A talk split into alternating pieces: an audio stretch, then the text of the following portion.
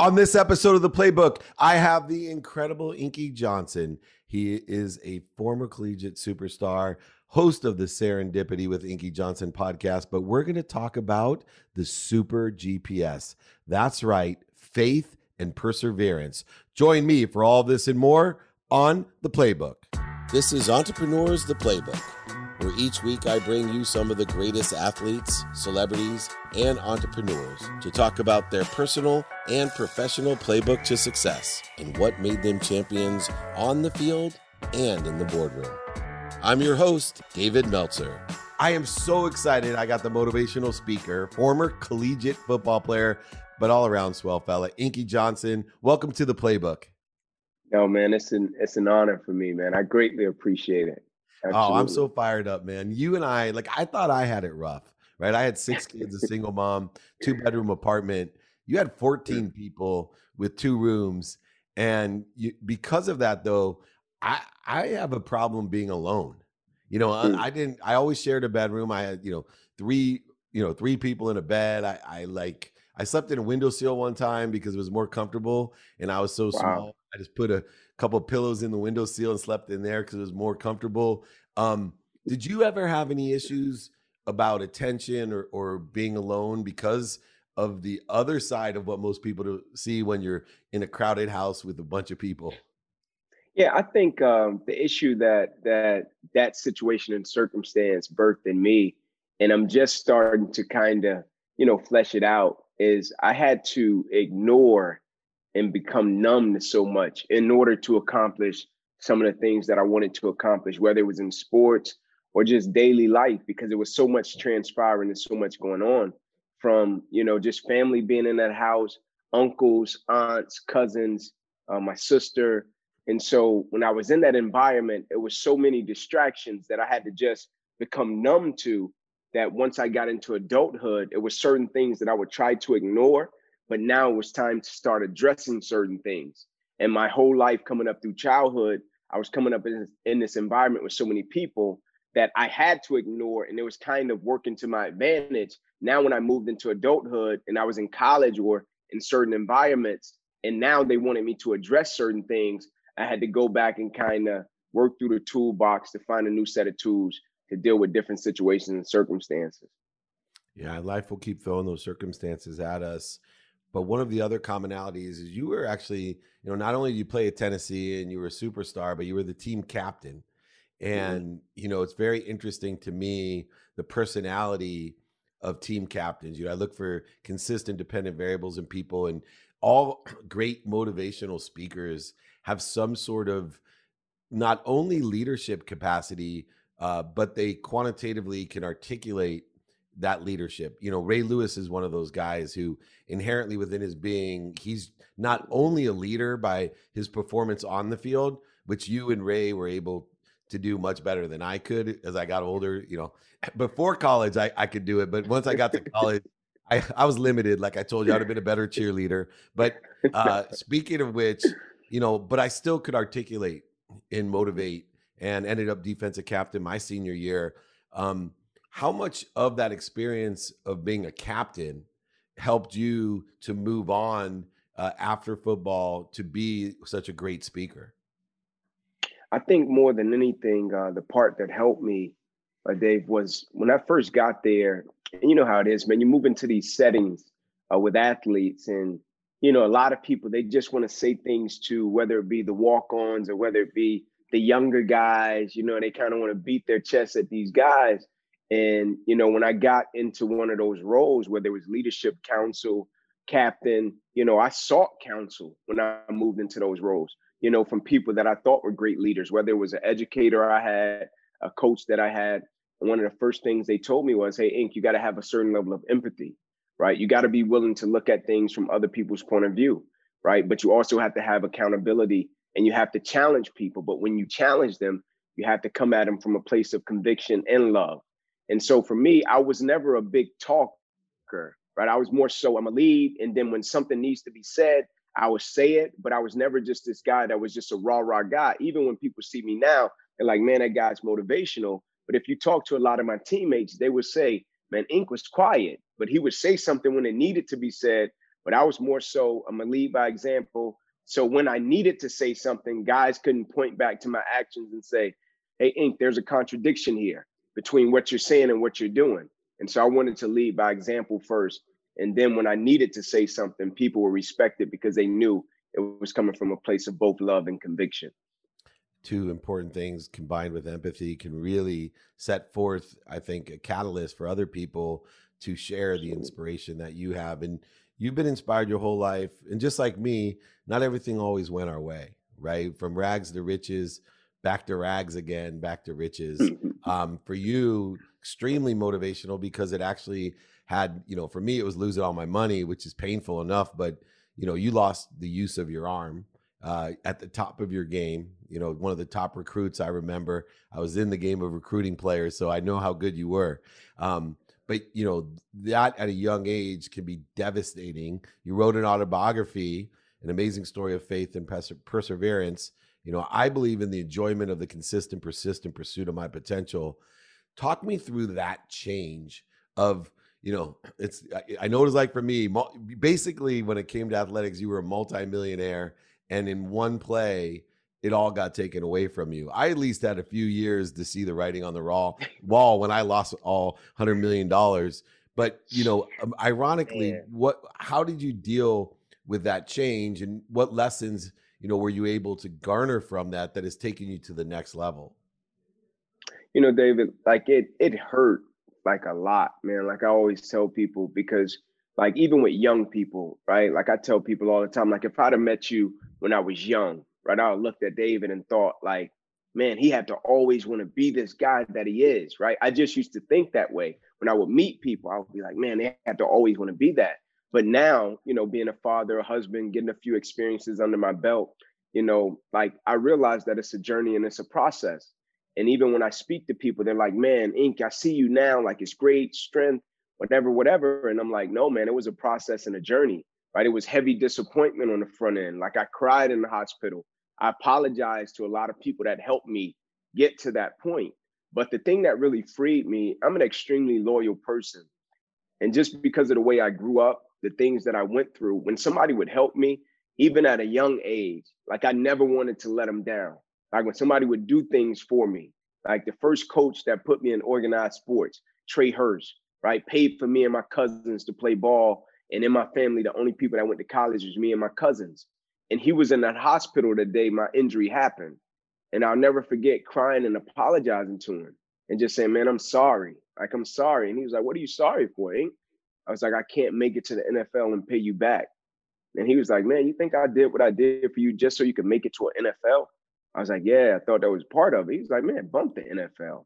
Like, I don't even watch the NFL. He said, I did that so you could become a decent human being. He said, The only thing I want from you, Ink, is for you to take what you've experienced and pay it forward in the lives of other people.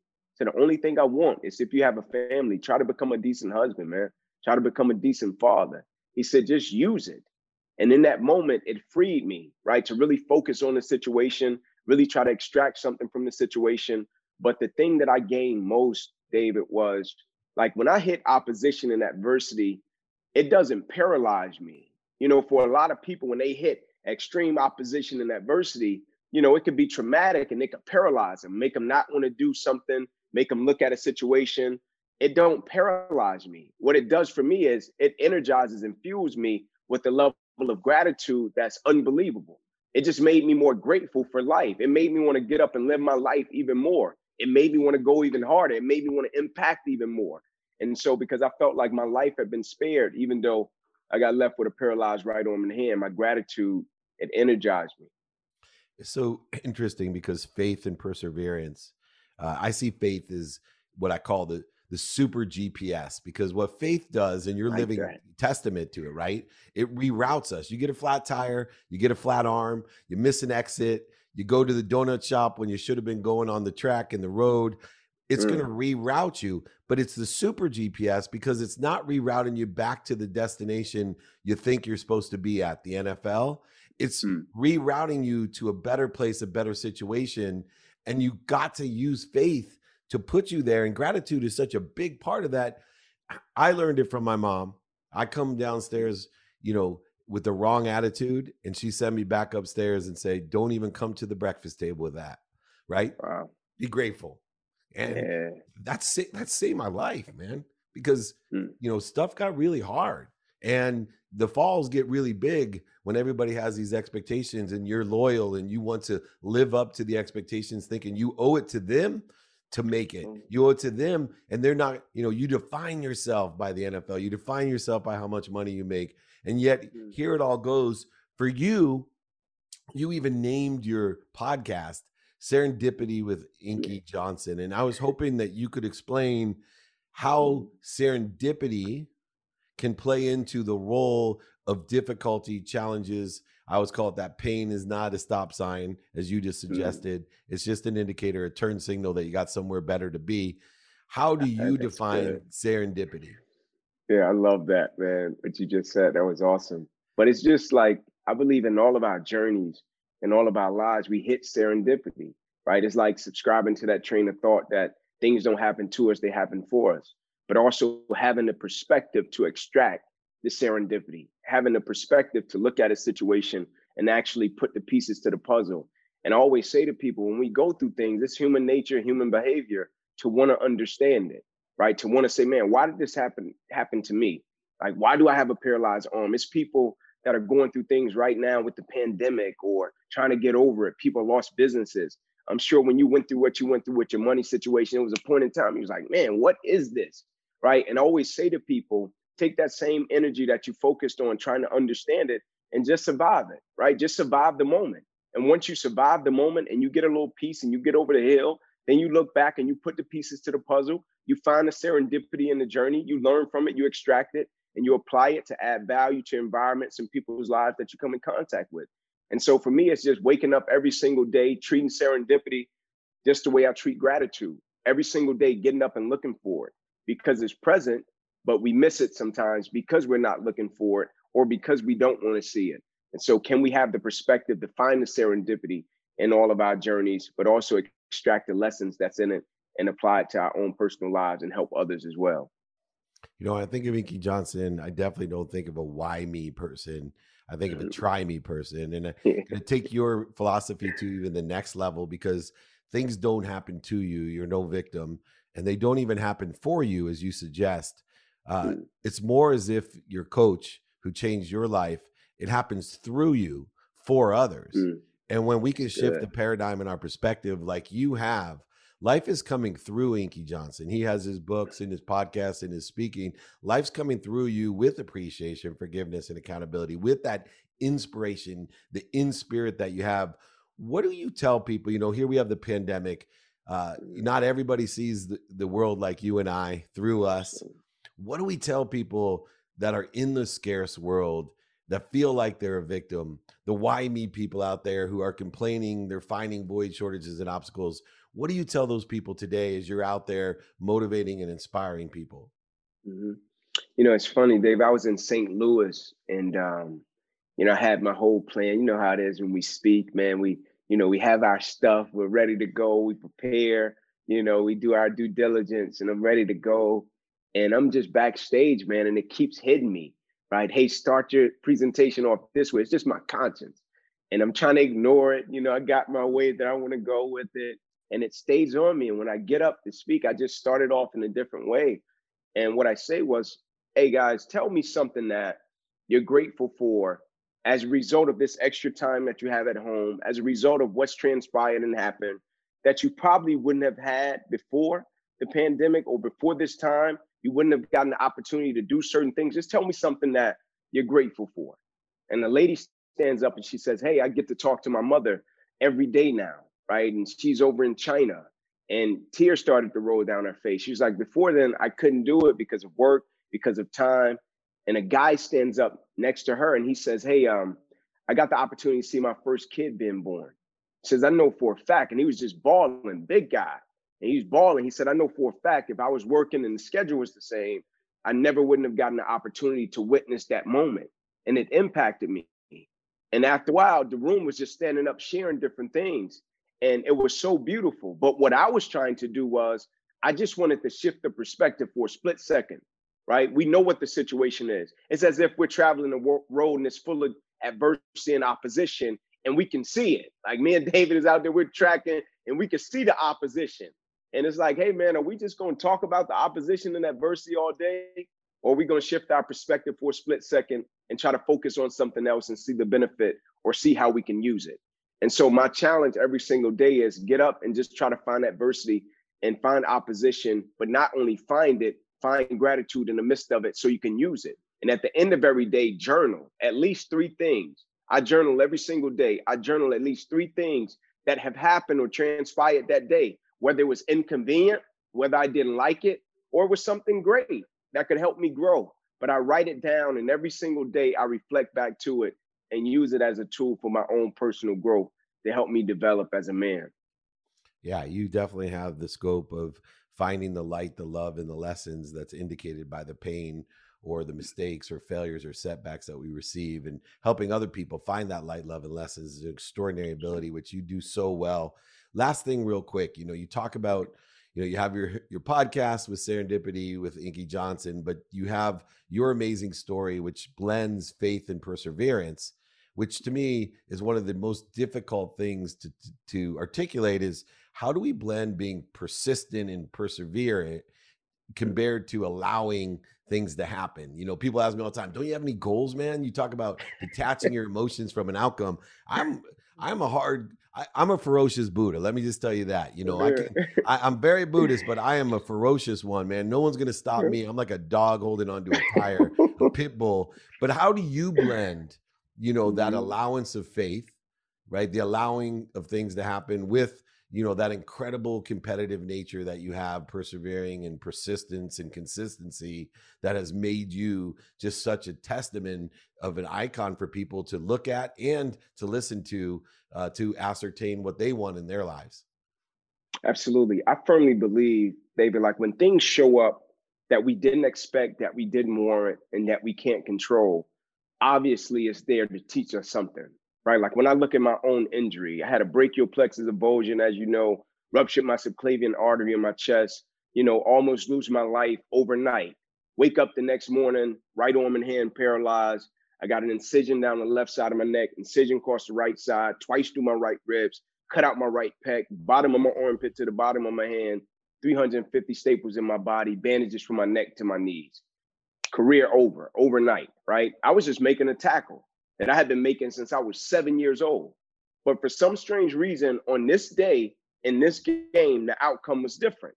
You look at the coronavirus, it hits the world. Nobody really expected it or warranted it, right? People are working, doing their thing. People start to lose jobs, lose employment. People's lives get turned upside down. One day you're on top of the world, you wake up tomorrow and the world is on top of you. Even if you didn't do anything to bring that upon yourself, the situation is present right? We can't do anything about it. Now it's time to focus on the solution and the response. And so the thing that I feel like my one advantage that I do have, I'm willing to fight for what I want in life. And what I when I say what I want, I'm not just talking goals, dreams, and aspirations. I'm talking peace. I'm talking happiness. I'm talking perspective. I'm talking spirit. I'm talking joy. I'm willing to fight for those things, right? In the midst of the situation that may be present, in the midst of the circumstance that may be present. Like when they told me my arm and my hand was paralyzed, I was like, cool, my heart isn't, my dedication isn't, my commitment isn't, my ethos isn't, right? My essence isn't the thing that makes me who I am as an individual. It never got paralyzed. And so if I could just find perspective for a split second, if I can't find it, I'm willing to fight for it every single day when those situations pop up that we didn't warrant, that we didn't expect, and we can't necessarily do anything about it. I firmly believe it's there to teach us something now we have to be willing to fight for whatever it takes in order to acquire the spirit, the perspective, and the mindset that we want to attain to get through it. Boom. Drop the mic on fire here with Inky Johnson. Incredible, man. You just uh, testified to something that I believe that I am health, I am wealth, I am happiness, I am forgiveness. I just have to figure out what's interfering with my health, my happiness, my wealth at all times, regardless of the serendipity that occurs which I suggest everyone go out, listen to, download the podcast Serendipity with Inky Johnson, buy his book, reach out to him. He's an incredible motivator, incredible inspiration to all. Living the essence of my unbelievable superpowered GPS that allows you to have faith that. that we're going to all end up somewhere better with the right perspective. Inky, thank you so much for everything that you do. I look forward to doing more with you. If you never Yes, need anything at all, man, you are planting seeds as your coach did. You're planting seeds under trees that you may never sit under, my brother, but they're being planted. Trust me. This podcast is a testament to it and everything that you doing are doing as well. Thank you so much. Well, I hope you enjoyed this week's episode of the Playbook as much as me. On a personal note, I just wanted to thank everyone for making the Playbook such a success. Don't forget to continue it by sharing, subscribing, and listening to your favorite episodes. This is Dave Meltzer with the Playbook.